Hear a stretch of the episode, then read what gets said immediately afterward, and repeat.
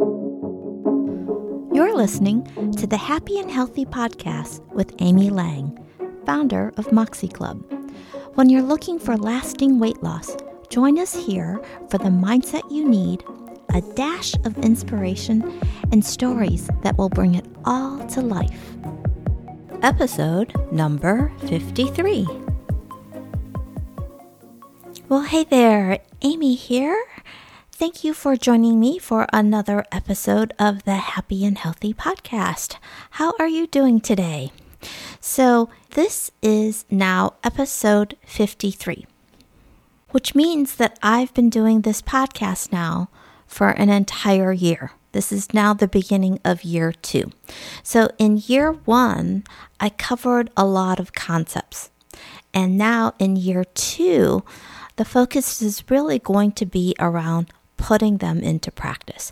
So, in the last episode, we talked about this idea of asking for help is not a sign of weakness, and that you can get the results you're looking for faster by actually hiring a coach or a consultant, some kind of expert. And it was pretty funny because I caught myself saying, Amy, you should be able to do this working out by yourself since you are a personal trainer. And yet, I know I enjoy the process so much more when I'm actually working with one. so, guess what? I decided to hire a trainer. And the other benefit of that is I get that regular connection with someone and someone that I actually used to work with when I was at Pacific Heights Health Club. So if you find something that works for you, I say go for it. There's there's no whatever you come up with in your head that's you should do it this way or that way. Hey, if it works for you, that's all that really matters. Okay? So again, I talked about year 2 being all about putting the concepts I talk about into practice. So it's now the last week of January. And January is all about what? Our 2021 goals. So you can call them resolutions, you can call them goals. I don't really care. My question for you is how are you doing? Are you still going strong or have you maybe stalled a little bit? Or maybe you haven't even started. I ask this because when I owned Pacific Heights Health Club, our best three days in January were either the first day or the last two days. So I know a lot of people really set the goal for January as getting started sometime in that month. So before we get into what I'm going to talk about today, which is all around motivating yourself, I want you to know that I put together a free guide on how to create a breakthrough in 2021. So, whether it's finally having that flat tummy, or being able to wear anything in your closet, or hitting your goal weight, or maybe it's getting off all the medications, or having a normal relationship with food, having no anxiety around food, and just being happy and healthy. Whatever that goal is, this guide can definitely help you figure out what your next steps are. So to get the guide, go to moxie-club.com slash breakthrough and you'll be able to download it there. All right. So today's topic is all around how to motivate yourself. So one of the mistakes that I see and I've had so many of my clients actually struggle with this. The mistake is beating yourself up to motivate yourself. I can't tell you the number of times I've actually told people, like, you are being so hard on yourself. It reminds me of that t shirt. You've probably seen it, the one that says, The beatings shall continue until morale improves right? So the consequence of beating yourself up is you're actually making it harder to achieve your goals. And for those of you who are high achievers listening to this, here's the thing that I have found you believe that it's worked for you in the past, right? That that's how you became a high achiever. And maybe you have the thought of, I just want to lose this weight, and then I'll feel better about myself. But I will tell you, the follow up question I have for you is so once you actually have achieved that goal weight, will you be happy? Guess what? The answer I hear oftentimes is, well, no, because then I would worry about gaining it back. So when you approach change this way, you can't even really enjoy your achievements. So when I talk about being hard on yourself or beating yourself up, I want you to understand that this comes in many forms if you hear yourself saying things like, I'm so mad at myself, right? I managed to keep the weight off for the last two years, and then this past year with COVID and everything else going on, I was so stressed that I regained the weight. That's beating yourself up. That's being pretty mean to yourself. Seriously, can you just imagine if this happened to a friend of yours? Would you look at them and say, Aren't you mad at yourself for having regained all that weight? I mean, you managed to keep it off for two years. You would never say that to a friend, and yet you're saying that to yourself.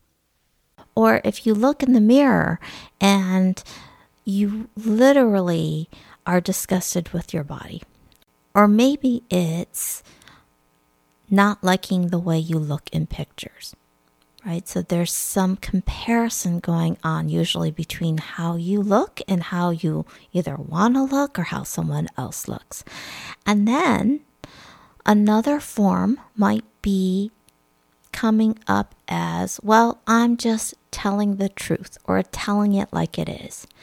But again, there's a lot of judgment here.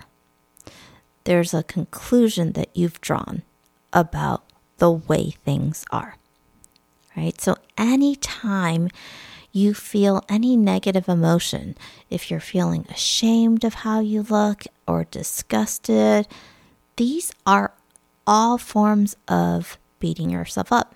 So, you might be wondering like, well, why do we do this? Where does this this come from, right? And I would say that for a lot of us, we have decided that being hard on ourselves, beating ourselves up, is the way to succeed. It's the thought process that goes hand in hand with high expectations. So, as kids, right, this whole idea of being judgmental may have actually been modeled for us, right? So, either you heard it as maybe a form of gossip or you maybe even observed someone actually talking to themselves that way, right? If you saw your mom looking in the mirror and judging herself, then it was modeled for you.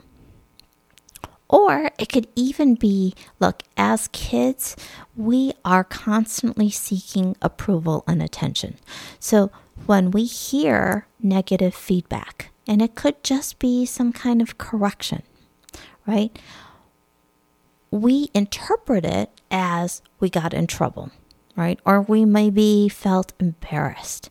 So, as a kid, because you're dependent on someone else, there's always a fear of loss that's associated with that negative feedback. So, loss of affection is one, right? Or the fear of abandonment. Those are really, really strong motivators.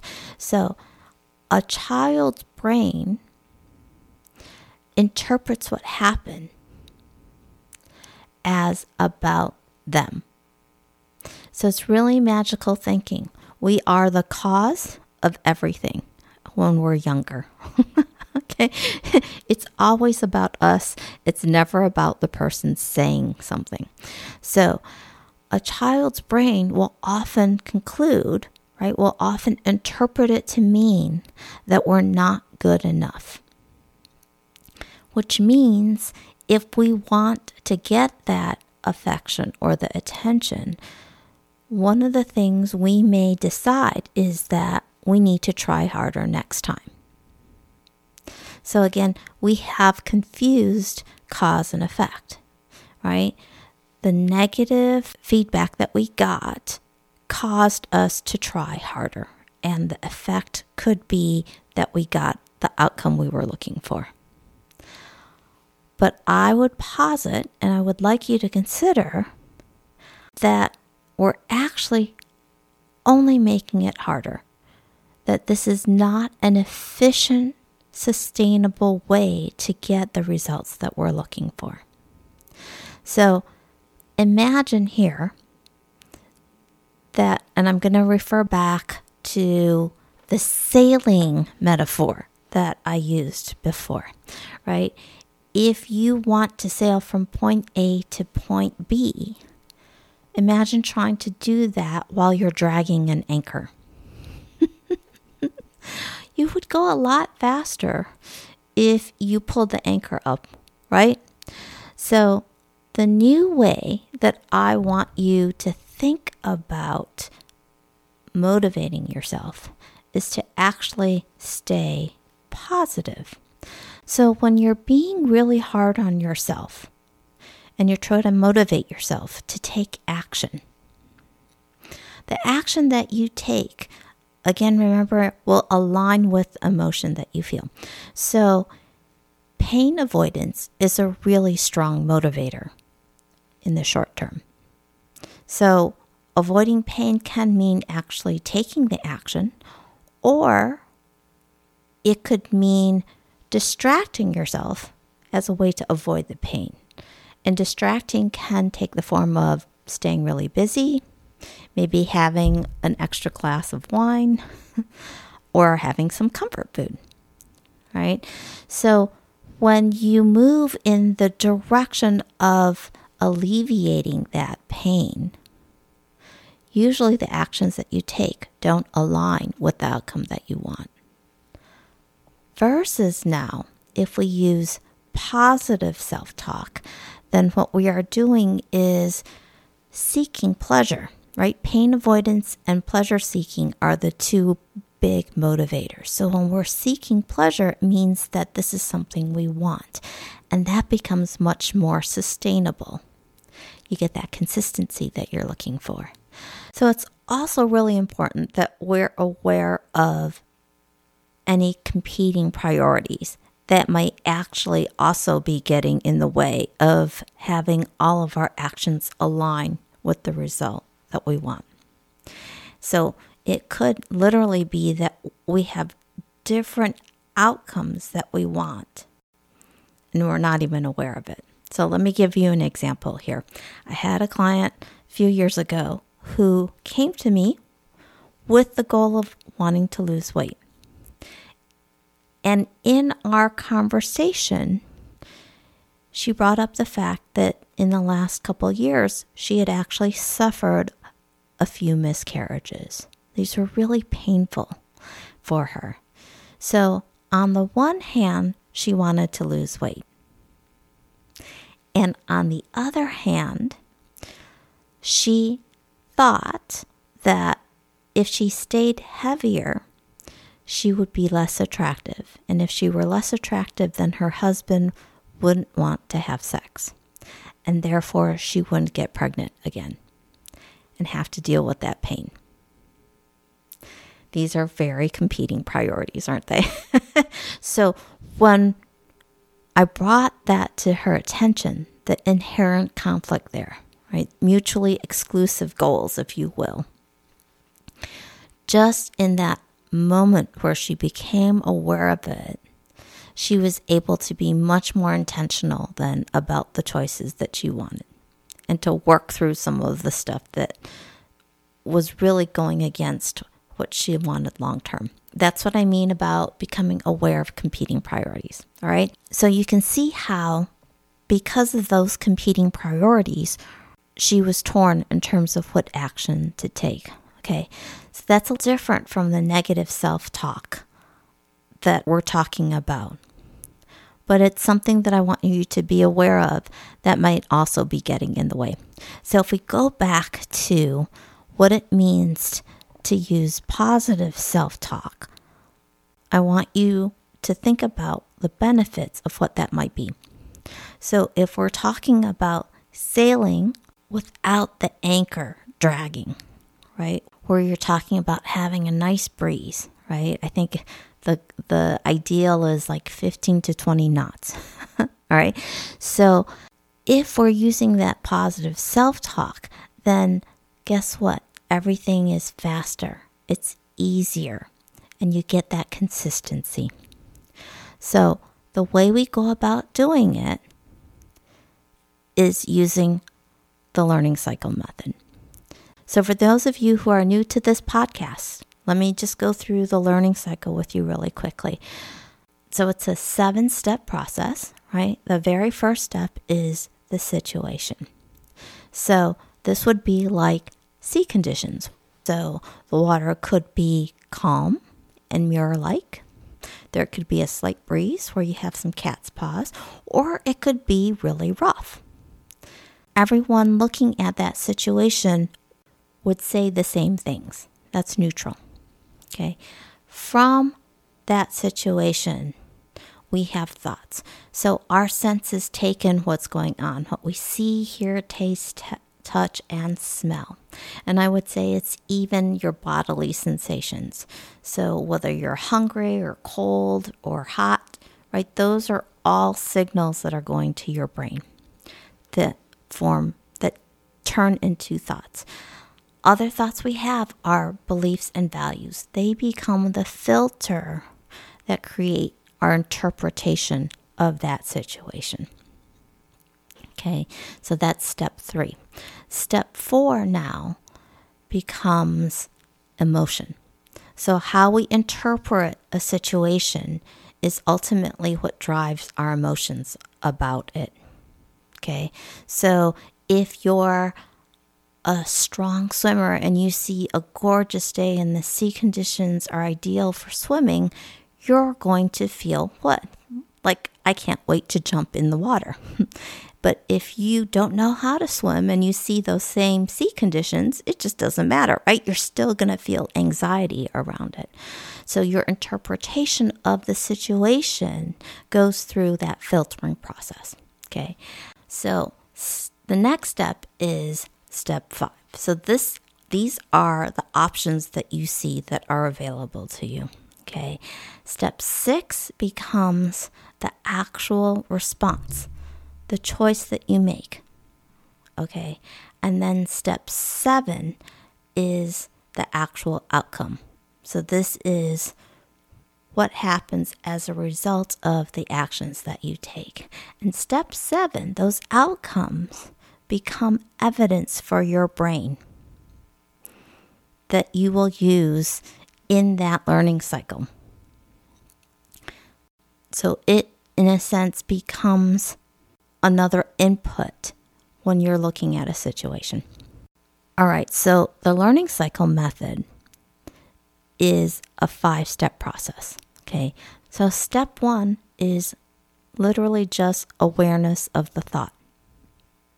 Okay, step two is to shine a light on it. So, because we have 60 to 80,000 thoughts per day, most of them are fleeting. We're so accustomed to them, we're not even aware of them. What you need to do is when you become aware of one of these thoughts, you really want to sit with it. Step three is to challenge the premise. So, for those of you who are attorneys, you understand this concept, right? Challenging the premise with question or the statement.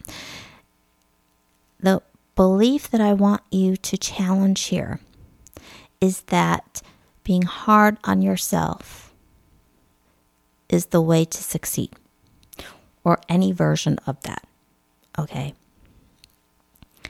And what I want you to do instead is to reframe it. And this means practicing positive self talk when you have small wins, right? What we call success, the outcomes that you want. which also means that you're increasing your capacity to accept praise, to accept love, including self love. Okay. And then I also want you in the reframing to practice positive self talk with failures. So these are basically the outcomes that you didn't want. Right? So in this case, it's about what lessons could you learn from it that you can take forward with you. Notice the focus is not on berating yourself. Right? And then when you're feeling unmotivated, which is really what this podcast was about, when you're feeling unmotivated, part of positive self talk is practicing patience and love and encouragement, right? And step five is to practice over and over and over again so that it becomes habit, so that the way in which you approach things is when you're in a state of abundance. When you catch yourself being in a state of scarcity, where you're being negative, when you're being hard on yourself, that you're going to work on shifting it so that you're in a state of abundance. And then guess what? Everything is easier. You'll get results faster because all your actions will align. And you'll notice that because it's easier, consistency is that much more likely to happen as well. All right. So, what I talked about today, these are the kinds of things that we do all the time in my coaching programs. And what I've basically done with the guide is I've shared the first few steps with you. So again, if you want to download that guide, you can go to moxie-club.com slash breakthrough right? And I'll wrap things up today with a quote from Amanda Gorman's poem, The Hill We Climb, which she delivered at President Biden's inauguration. And it goes There is always light, if only we're brave enough to see it. If only we're brave enough to be it. You've been listening to the Happy and Healthy Podcast with Amy Lang. If you enjoyed today's episode, by all means, hit the subscribe button now. If you're ready to get started, visit my website, moxieclub.com. That's M O X I E hyphen C L U B.com. And sign up for a free 20 minute coaching session with me. And remember, Making your choices when you're in a state of abundance is where the magic happens.